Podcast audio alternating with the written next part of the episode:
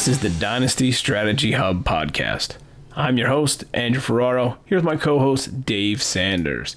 Our goal in this podcast is to focus on the strategy aspects of Dynasty football.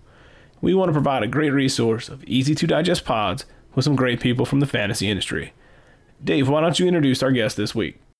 Uh, yeah, we're thrilled to welcome on two guys from RSO that I've worked with really closely over the last couple years. Matt Goodwin and Luke Patrick. They're both writers over at RSO. Host the um, All About Reality podcast, which has been up for about a year now. Really good content on RSO. Guys, welcome to the pod. Thanks a lot, Dave. It's good to be here, Andrew. Appreciate it. Looking forward to meeting with you, talking over some dynasty strategy. Yeah, I'm equally excited. Um, really, really, it's been a it's a, been a pretty good run for us, and um, ready to jump into whatever questions you have. Awesome. Um, yeah, well, RSO, for those that aren't familiar, Reality Sports Online um, is a contract based dynasty format. Um, I actually discovered the league when Andrew, uh, my co host, sent me a link to the YouTube video, and we were kind of blown away by it because we had done keeper leagues, we'd done dynasty, but never salary cap format where you're bidding in a live auction with other owners, um, working against salary cap ramifications, tags, and you know whatnot. I guess we'll start here with Luke. So, how did you come across RSO, and you know what factors about the format led you to go beyond just you know being a player of the game, but actually being a writer and a podcast host about RSO? So credit where credit's due on this. One of my best friends and uh, the commissioner of my home league that's going into its 20th season next year uh, actually looked deeper. And for the guys that the the basically like any home league, there's about six guys that take it seriously, six guys that just come for the beer and the and the wings, and uh, and those of us that were taking it more seriously decided to get after it and look around for whether it be a dynasty or keeper format. We'd we'd experimented a little bit. Our home league had moved to auction, and basically, this commissioner found RSO, same deal, sent us the link. We were really impressed with it. We started playing it. Um, we we he and I basically took it upon ourselves to recruit the rest of the league, and so I reached out to guys that I had lost touch with from high school. And as it is something that builds year to year, I used it really as a tool to leverage guys who I knew who were good at sports and thoughtful about their analysis of sports, and friends that I'd lost contact with, and tried to combine that, and so and basically used it as a tool to like really build together again. And it was it was awesome, and I it is met and exceeded all those expectations. And I'll, I'll, allude a little bit more to the writing later, but I'll kick it to you, Goody. But that's how I got into RSO and kind of never looked back. I thought I, now, now I've kind of diminished my participation in other formats as I've invested more heavily in RSO. My, my, my story is actually actually very similar to Luke's. I would say. I think um, you know the name credit where credit is due. Also, Mark Pesavento, who's been on our podcast before, formerly the NFL, and and Mark, um, you know, has been all through the digital sports side of things, and at the time was at USA Today, and we were, you know, we had done ESPN Dynasty leagues together, where it was kind of like, hey I have Adrian Peterson. I'm just going to keep him perpetually, basically. You know, keep your top three guys and not much strategy in it. Or, you know, we started to get into the creative stuff, the nuance you see on Reality Sports Online with like, hey, I don't have any keepable guys. I'm going to trade my 10th round pick for, you know, Greg Jennings or Aaron Rodgers at the time, you know.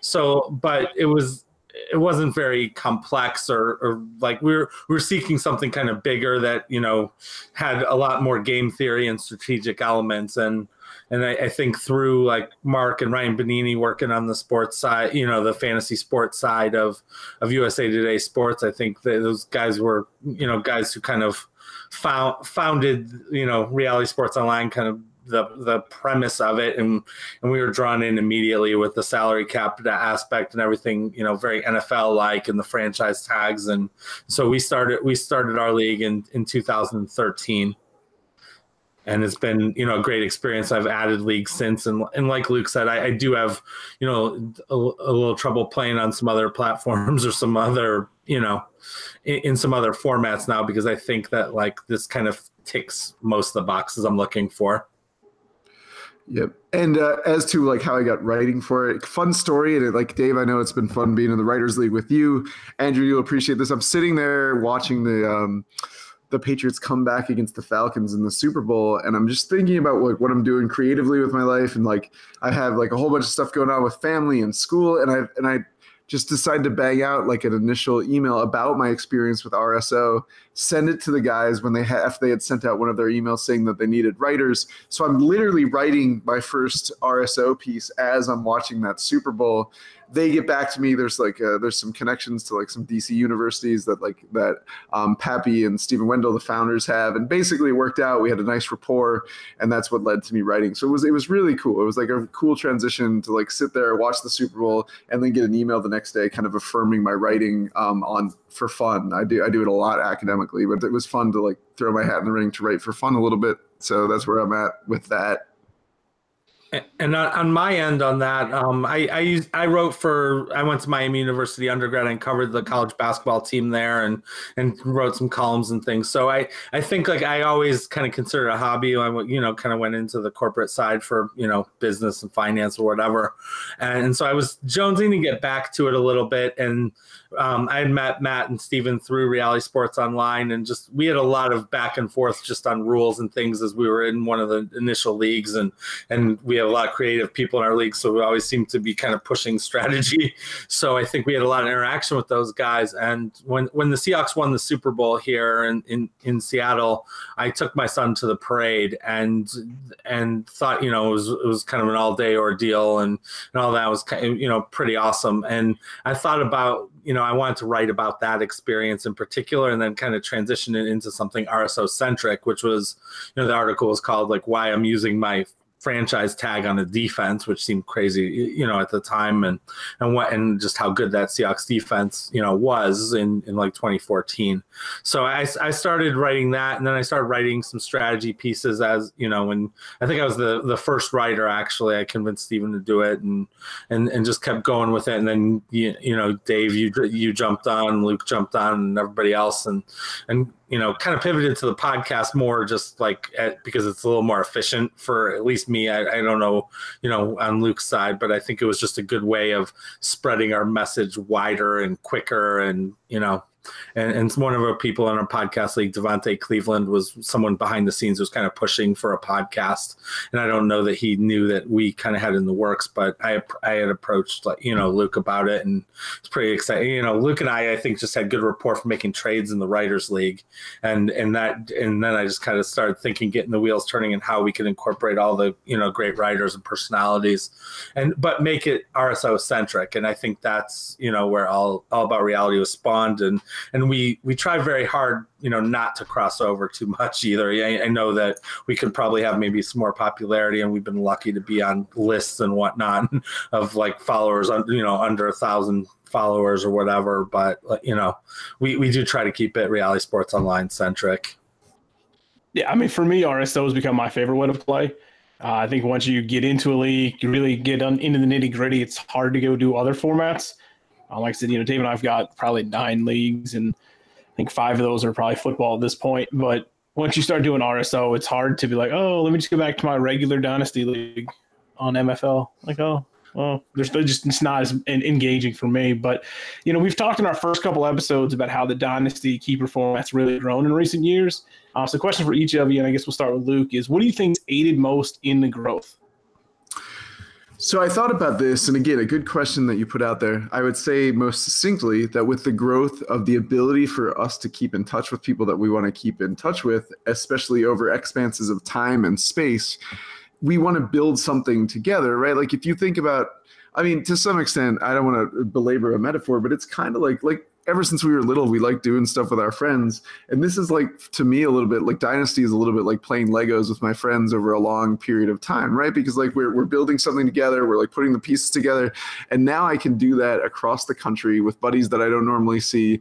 I have cause to text them without like the socially awkward, like, I miss you, man. Though I like work that into my text, especially if I want to trade from them. And uh, like these are the kind of things that I do. And so I think the, the increase in availability of contact and ease of of kind of um, yeah, ease of communication has really aided the growth of Dynasty, especially as we all enjoy playing these things together. And like, and frankly, it is. It's cool. It's just like great to build community. That word gets thrown around a lot, but I found that to be true in Dynasty in a way that perhaps is not the same in redraft as you as you physically move further away from your friends. And, and and for me, it's it, I think it's really just the ability to participate in something that's bigger than yourself, that is challenging and pushing the boundaries that uh, of where you're going as an as a GM, an owner, whatever you want to call it. I think the the also kind of the the technology of the websites you know like the platforms like reality sports online and others you know has helped in that where i think a lot of these things in the past and especially probably more on the baseball side where there's a lot more development stuff and minor league players and more even more of a long-term focus i think you know now that you know, I, I, think as as you kind of grow up and you're playing these things, you you want the admin to be as seamless as possible. You don't want to have to have, you know your com- your computer monitor have a sticky note for everything you have to do to roll the league over to you know oh, this person's keeping this pick, and then so they don't have an eighth round pick the next year or something like that. And when when you mix in like the auction principles of those types of things and everything else, and and the community aspect, I I, I think I think that's I think it's really the desire to be challenged and put push boundaries, you know, across distance. I think the then it then I think really just the growth in technology, you know, has aided in a lot of the stuff to make it you know more more customized and more seamless across a lot of platforms. Yeah i completely agree. I mean the community aspect does get talked about a lot and maybe it's cliche but i think it really is true. When you see on twitter we can have these group chats like we do for the writers league. We can all communicate that way have offline dms about separate conversations. It's just so easy. We don't have to do it through email. We don't have to ask for phone numbers. Um, to me that's just a huge part of it. And you know you guys with your podcast i think that's kind of the natural evolution that these conversations are happening more and more over podcasts. I know myself, I listen to it on my commute home, I'm at the gym, anything like that. Um, it definitely gives me ideas going mm-hmm. forward. So I guess if somebody were to be maybe transitioning to RSO for the first time, just trying it out, I guess what do you think might be you know a big adjustment for them coming from redraft, coming from maybe like a standard MFL dynasty?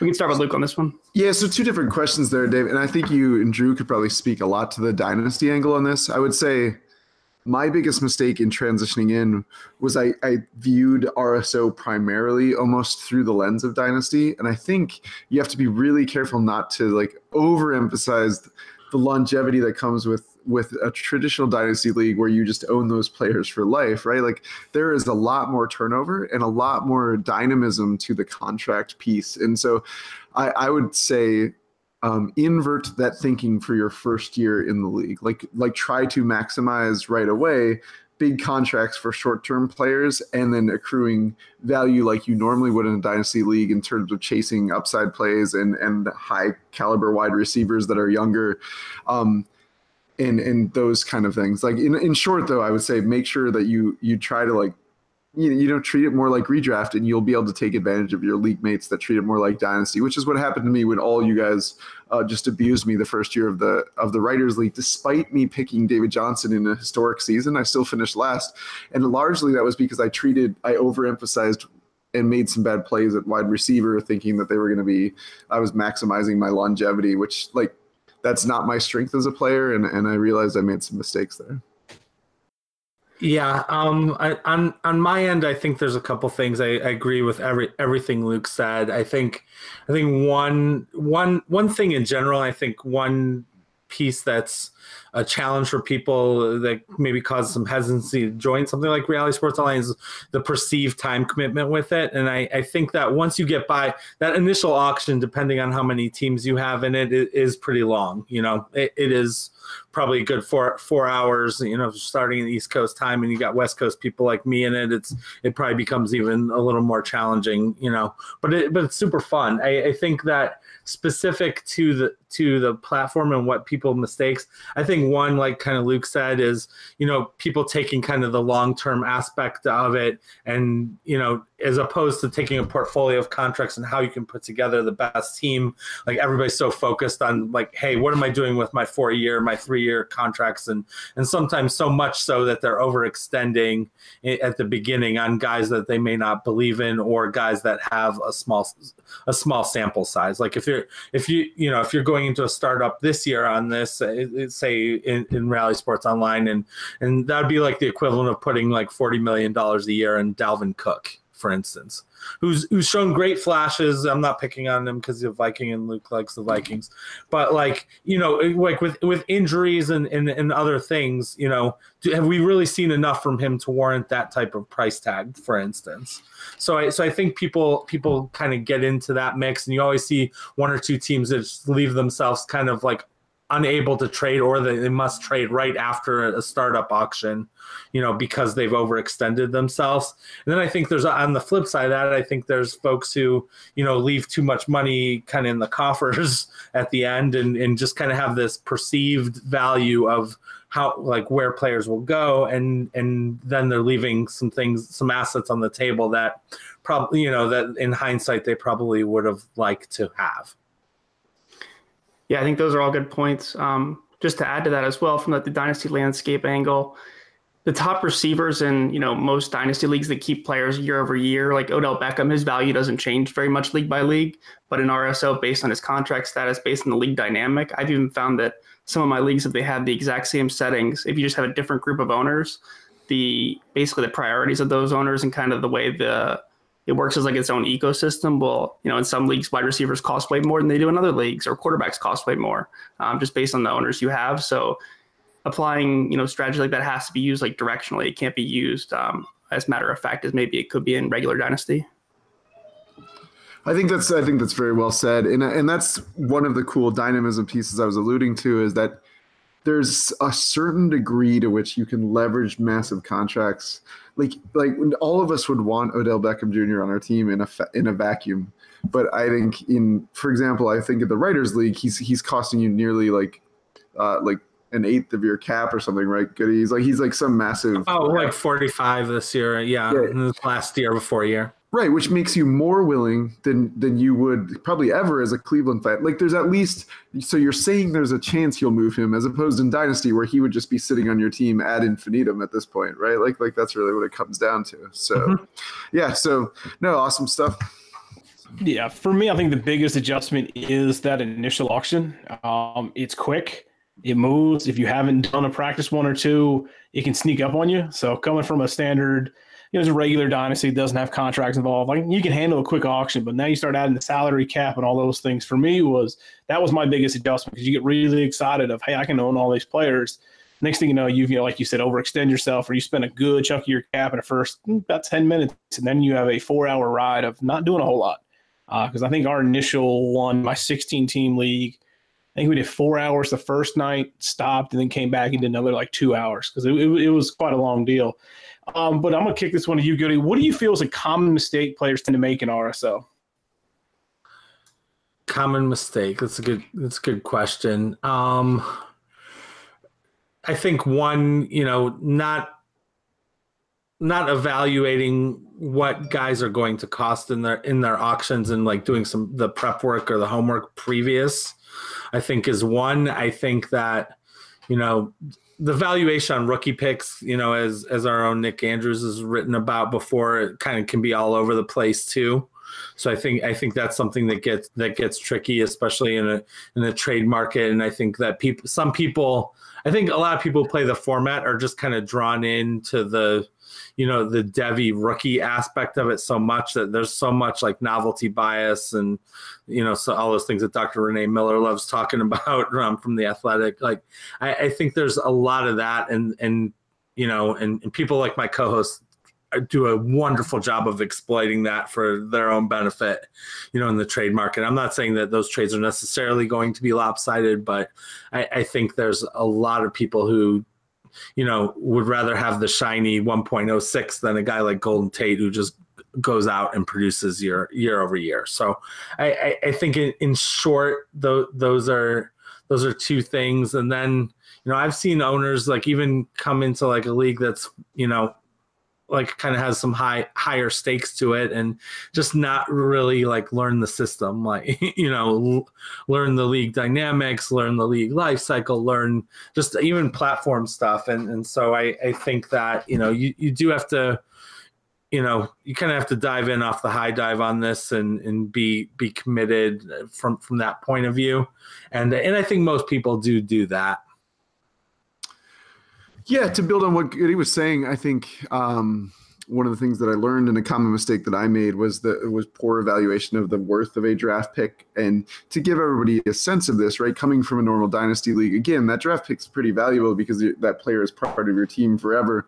What happens in the life cycle of the RSO leagues is you're really the draft picks are your only chance at infusing top tier talent uh, as you move forward, right? So they become really valuable, especially as kind of particular position runs dry up value at a certain position in a league, things like that. So I um, I would say that is true. And the other one that I would add for anybody listening, and that's coming to RSO, you have a certain number of multi-year contracts, which is cool, but don't underestimate the value of those five hundred thousand contracts that can go on and off your team with no penalty towards your cap. And I think, I think I, in like any dynasty player, there's a sense in which you you dig in on your guy. You have flag players. There's there's someone you're a truther on, and you just keep them sitting around on your roster indefinitely. Like CJ Prosise was that guy for me, and Matt's busy hanging out with him at like out in Seattle at like rehab centers, not not drug rehab, but like physical rehabilitation centers, and uh, like, and I'm like, what, like but Prosise was that guy. But in in RSO, you can't afford that. If you gave him a bad contract over three years, you are far better off cutting him and using the versatility of those 500k contracts to pick up kind of like flyers mid-season and someone that could pop all, along the way in the season. And I think that's an important thing, not to mistakenly hold on to really bad players or contracts. Yeah, that's a great point. Um, Goody, just want to touch on what you hit on there before about knowing, you know, preparing for your auction. I find a lot of times too that people like say it's a super flex league and there are 10 quarterbacks available. That would be a lot, but say there are 10, a lot of owners may not realize the exact number that they are. And then when it gets down to one, two, or three left, the prices like skyrocket from what they would have been earlier in the auction. Um, so it's just interesting to see. I like to have lists ahead of time of here are the tiers of the players I want, and then as soon as a tier goes, I know it, you know ahead of time that it's going to be going away. Um, so we talked about some of the negative aspects there. I guess what do you think makes a successful GM? Like, is there a common thread you're seeing across your leagues? Let's start with Luke here. Um, as with most things, right? Preparation for sure. I to give you a specific and to give everybody a specific example. This year, Dave, you had both 101 and 102 in our rookie draft, did you not? And yep. so I was looking ahead to our draft, and we are in a super flex league. It's only a 10 teamer, and I looked and I went through one of the best pieces of prep that I did is that like every team has at this point now because you of course nabbed Ty- uh, Kyler Murray like really well. I kind of like walked away. I was I was praying that you he fell from those one and two, knew that he wouldn't, and you you rightly picked him. And I'm like, now Dave and everybody else has at least two like really exciting options at quarterback in our league. And I'm like, that might diminish in going into our fourth year of our league now. That might be diminish how much people are willing to spend on quarterback at auction because now everybody has options that they're comfortable with starting already on their team. And so that that played into my own strategy at at the rookie draft. I didn't have to chase one of those lower tier guys like Daniel Jones or something because I was like, you know what, I can go get one of the four or five guys that are open because there's only one or two people, me included, that really need a quarterback, right? Like I'll be able to get one of the five, and I won't have to chase like that along the way. And so that's what I would say more than anything is much like a good poker player, don't just think about your hand, but look at the hands that your the, hands that your players are playing with, or the other GMs are playing with, are right there in front of you. Go look at their roster and appreciate that they're smart men and good players, or smart women and good players, and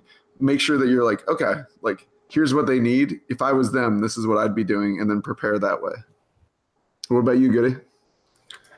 Yeah, uh, what what makes successful RSO GM? I, I, mean, I think for me, I mean, you have to be somewhat malleable. number one, you have to be able to have enough self awareness to know, like, you know, your process when when you're making mistakes. I think so. Like, if sticking with someone too long, giving giving up on giving up on someone maybe that that you shouldn't have. Um, I mean, for me, I think like I, think I one of the biggest mistakes I've made as, as, a GM in, in in RSO is is on the rookie side of things. I feel like sometimes I I I'll write someone off because I want them to hit right away, and I think you have to sometimes take a more patient approach depending on you know where you where you are with things. So especially with you know four year contract, I mean I, I my still my tendencies aren't to grab a tight end because I think that by the time they become useful, it's it's tough in, in, in, that way, especially in the first round. But I, I, think I've made some mistakes on player on players because I was so antsy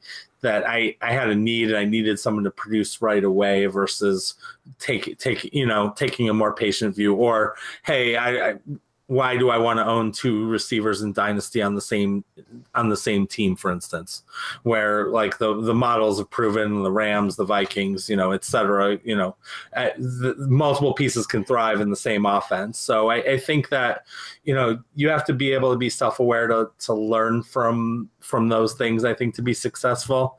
At the same time, I think you really have to you know know the landscape of your league and the other GMs and and and what their thinking is, what their tendencies if they have any tendencies are. Like like I'm, I'm comfortable enough with Luke now that I know that like you know he it's all about assets and and things. So he may trade for a player and I could look at it and be like yeah I don't think he's keeping that guy. I, I you know here's here's why or or whatever. So like I, I think that it's it's definitely important to kind of constantly like respect the field that you're playing with and and then also i think that you know you have to have the realization of when you know when your team's really a contender and when it's not.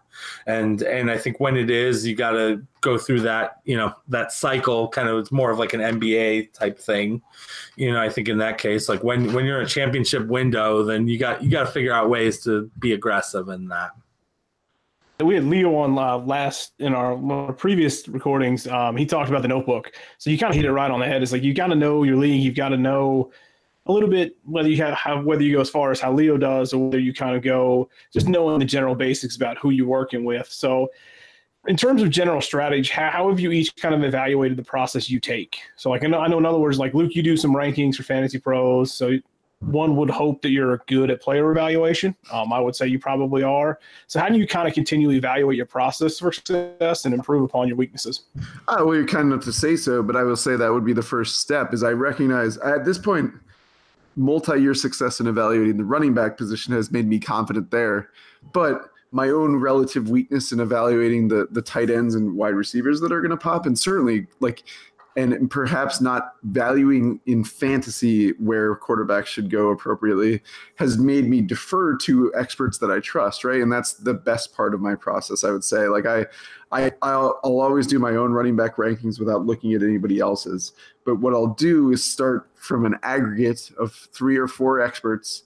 Um, on their wide receiver rating. And see see like where I'll I'll do a list of my own first and then like compare those across those three or four experts that I trust and see if like mine is an outlier anywhere that'll force me to reevaluate it and um and then see if like contrasting with each other like whether or not they there's any like significant outliers and then go back and look at their process and and and reevaluate my own. So that's kind of how i build my rankings. I i just I just do my own running back rankings. There's a few guys that I'm higher on this year that like that you guys will see that play in play in leagues with me that I'm like really into like um certain guys that are, are like probably I would take them rounds ahead of their draft position in a normal league and and for much more money at an RSO auction and yeah so that's kind of where I'm at with my evaluation at this point in my life.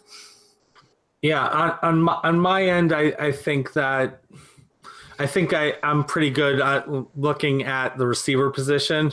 I think I, I kind of know what I want and I try to build my, my model is really built on, you know, ranking guys of having, you know, one, one, one kind of elite guy who just, you know, catches everything that that's thrown, you know, like a kind of like a fly trap that's anywhere in the radius and, and can do lots of things with it. I, I, like one one stretch the field guy typically in in my receiving corps, and then the the guy in the middle is usually like some type of PPR guy, like so an Edelman, a Keenan Allen, depending on how how you go there. So I think that like receiver wise, I have a pretty good feel based on kind of you know reading some people I like, and and for me, it's route running, route trees are very important. So that's why that's kind of what drew me to a guy like Dante Pettis, you know, er, early on because I think he has some Keenan Allen like qualities plus some speed. So I, I, think I think I have that process down. Um, in terms of rookie, rookies, I, I feel like I you know a lot of times I'm I trade I trade I've traded picks a fair bit, and it depends on whether I can get a guy that you know is is multi is multi year that that I like that I think has you know still a good trajectory and upside to you know as, that's also established. You know I'm not banking on a small sample size, so I, I think that that's my process on rookies, and then Q, QB and, and tight end, I, think, are really league dependent. But I, I think one of the best things I'm able to do is pick up on the league scoring system and figure out ways that, you know, I can arbitrage from that where, you know, not everybody may be paying attention to it. So, I mean, I, I think it's be really hard to do in like tomorrow's Scott Fishbowl, for instance, you know, because I think those rules change a lot. I mean, I, I do the quarterback scoring seems a little similar to something that you know, I've been in leagues in the past, so I, I, I do think people are sleeping a little bit on that, and that quarterbacks are going to be more valuable than maybe they have been in the past. But um, we'll see how that kind of all plays out because you know, even if you're doing mainly auction leagues, like there's still a late round quarterback element to it because you don't want to be the guy paying 25 million for a top 10 quarterback when someone else is paying six million. Yeah, that all makes a lot of sense. Um, I guess piggybacking off of that, so negotiating trades in RSO leagues is probably a lot more complex than other formats, whether it's dynasty, redraft, because you have to factor in those player contracts, your salary cap, uh, ramifications, whether you're contending or not, all those different factors. So I guess we'll start with you, Matt. Here, what's been most successful for you in like initiating those trade talks? I I think for me, it's kind of relationship building, basically. I, I think that I, I don't usually just send like blind trade offers most of the time. I think I'll give context to what I'm thinking about. And I'm also not, you know, even though I've won trades before, and Luke will probably laugh at this. I'm, I'm not necessarily trying to win trades. I'm trying to find something that where I see the other person has a need and I have a need as well, and and and see how that works best but I, I think I can get pretty creative. Uh, you know, RSO has multi-team trading too, which is nice, and so I think recognizing kind of where people's in that that case, like it kind of communicating, like usually like Twitter, either Twitter DM or email or whatever else is depending on my relationship, like instant message, you know, on GChat or something. Start talking there. Hey, I have this idea and and and here, here's here's kind of the general things what do you think and and a lot of time like i'm not necessarily throwing my best thing out there right away but i'm kind of i'm not that far off from it. You know sometimes i'm like so and so interests me like are you open to moving them? And and like here's the pieces i was thinking. And you know so i try not to insult anyone's intelligence most of, most of the time and sometimes people just come to me with something I like and I'm I'm quick to decide. I think that you know there's other times where I'll offer something and then I'll waffle on it and realize that it, hey it's not the best thing for me because I can be impulsive. So I think the communication is is really the the biggest factor. Also just kind of understanding the team you're trading with needs. Like if, if the team is like stockpiled at receiver and they have someone you want and you know and, and you view them as like keeping this receiver or something else, then you, you have to kind of understand what they need and not just throw things willy nilly. So I, I, I, think that's that's the start with me. It's always about kind of communication. If I have people's phone numbers and my friends, I'll try to talk to them on the phone, make it make it more efficient because I think everybody's busy. Yeah, everybody's certainly busy, and like like Goody and I said, we we did build our rapport and our friendship largely around trades at first. Um, Drew, you said you're in a ton of leagues with Dave, and Dave, you can speak to this. I tend to be just, I tend to just enjoy, like we're playing a game. Like I, and and in all across all my leagues, no, no, matter how long the relationship guys have had with me, they laugh about how many trade offers I do make and how often I'm like engaged in it. And like, but I, but that's the thing for me. If I'm playing a game, it's a good uh, release for me to like look over rosters and like try to analyze things. And yeah, I'll always reach out first, like Goody says. Sometimes I'll try cold offers if I think it gets a guy paying attention, because it gets all of us get a little excited when we see that trade offer thing in our email, I would imagine. And so, um, it, but yeah, I, I think basically I reach out with any way that I think will grab their attention and be most efficient, as, as Goody says. And then again, I'll try to put out what's pretty close to my best offer at first, but I, I like it when people play the game and, and make me think about my own roster or theirs in a way that I wasn't thinking about it before. And and so that's that's cool. And like and Dave, you're particularly good at just being like, look, like I get what you're trying to do, and like here's what my plan is. Like you you'll like be clear, and then I'll be like, all right, I gotta leave Dave alone for a while. Like, like, like, like, um, like and and that's and that's fair but again we're playing a game right? Like it's and i don't think i'm gonna like offend anybody by like let, like saying let's let's do a dance for a minute and if they don't want to trade then i just move it on keep it moving.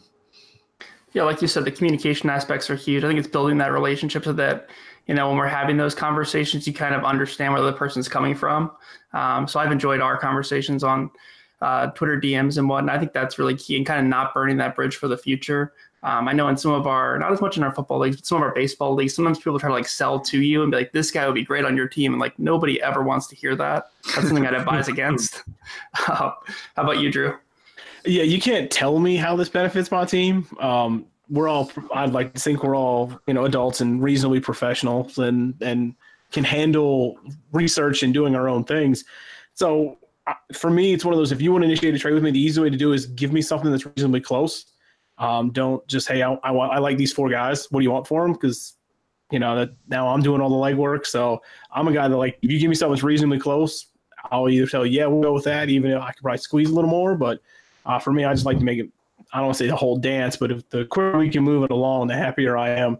Just because between seven leagues, everything else, like I've got a child, there's I got a lot going on. So you spend 45 minutes to an hour on Twitter trying to work something out is a little much for me. But I think the whole big thing and really is communication, uh, whether it be through Twitter, whether it be through email, whether it be through uh, GroupMe. It's been really good for a lot of our leagues. Just some way to talk to somebody so you can hit them, say, "This is what I'm looking at."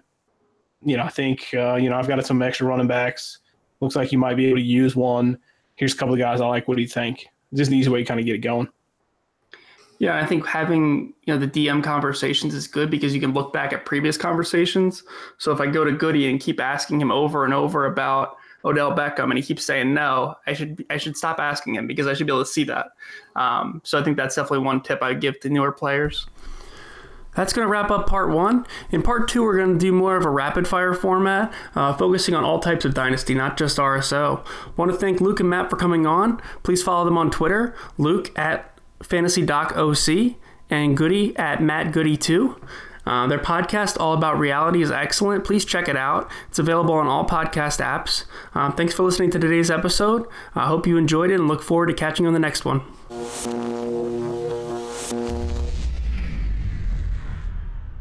Game over.